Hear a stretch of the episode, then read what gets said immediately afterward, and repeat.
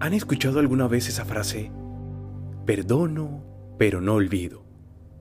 Perdono, pero no olvido. ¿Para qué dicen eso? No están perdonando de verdad. Es preferible que miren a la persona a la cara, tengan pantalones y le digan, no lo perdono. Y otro día te voy a sacar en cara lo que me hiciste, porque de verdad me dolió. Eso tiene más carácter a que digas, perdono, pero no olvido. Y mi pregunta, ¿tú sabes lo que es perdonar? Perdonar realmente significa poder renunciar a la esperanza de un pasado diferente. Significa saber que el pasado ha terminado y que todo quedará tal cual y como pasó.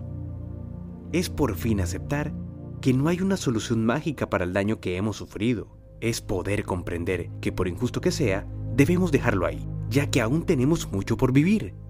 Perdonar se trata de ponerte de pie y decidir que el resto de tu vida no será miserable por lo que te pasó.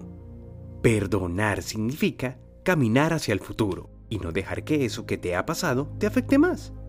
Porque lo que no dejas ir, lo cargas. Y lo que cargas te pesa. Y lo que pesa, te hunde. Tú decides soltar, perdonar y dejar ir. Soltar, perdonar, dejar ir. Soltar, perdonar, dejar ir. Soltar, perdonar, dejar ir.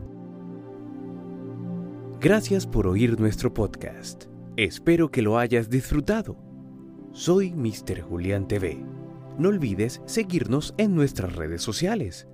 Recuerda que siempre hay que marcar la diferencia.